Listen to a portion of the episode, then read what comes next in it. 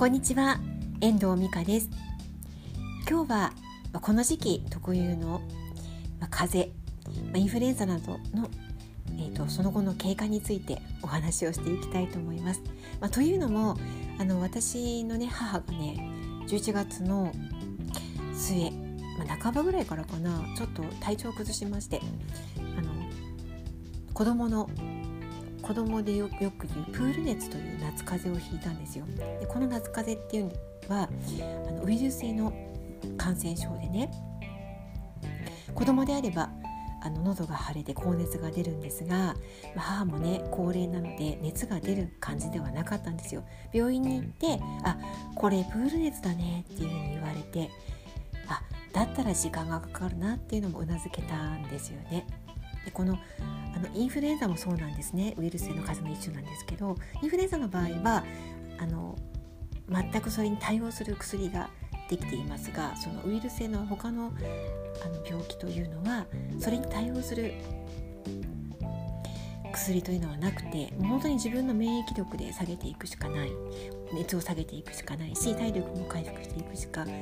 っていく方法はないんですね。だから自分の免疫力を高めていくそういう援護射撃になるような睡眠をとったり栄養をとったりというところであの体をあの冷やさないようにしてそういうことで体の免疫力をこう維持していく。そんな工夫が必要になって対症療法でしかないんですよね。でそれがその大体熱が5日間ぐらい続くんですよ。熱が出た場合は。出なかった場合は、まあ、どうなんでしょうね。なんか長く不調が続くんですけれどもその熱が下がった後その後もあのバランスを崩してしまった体調を整えるのに少し時間がかかることがあります。私もあの同じようなウイルス性の風邪何回かあのなってしまったことがあるんですよね。その後だいたいめまいとかがね止まらなくて23ヶ月結構大変だった時期もありました。もうスカを吐くように良くなっていて今はねそんなことは全然ないんですけれどもそういう体調の不調っていうのはその後あるんですよ。特にね5日間も熱が続いた後は食欲もなくなっていますし痩せてしまっていることもあると思います。なのであの食の回復をするのにあの本当になんかデトックスから回復するような回復食あの消化にいいものを取ったりとかなんかそういう工夫をしながらあのゆっくり、えーと、過ごしていく。必ず良くなるので多少時間がかかることを覚悟してのんびりあのゆっくりあの回復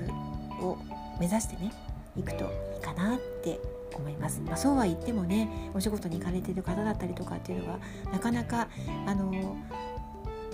そういうこともできないのかもしれませんが、まあ、早く寝る工夫をしたりとか消化にいいものを食べて温かくするっていう工夫をしたりとか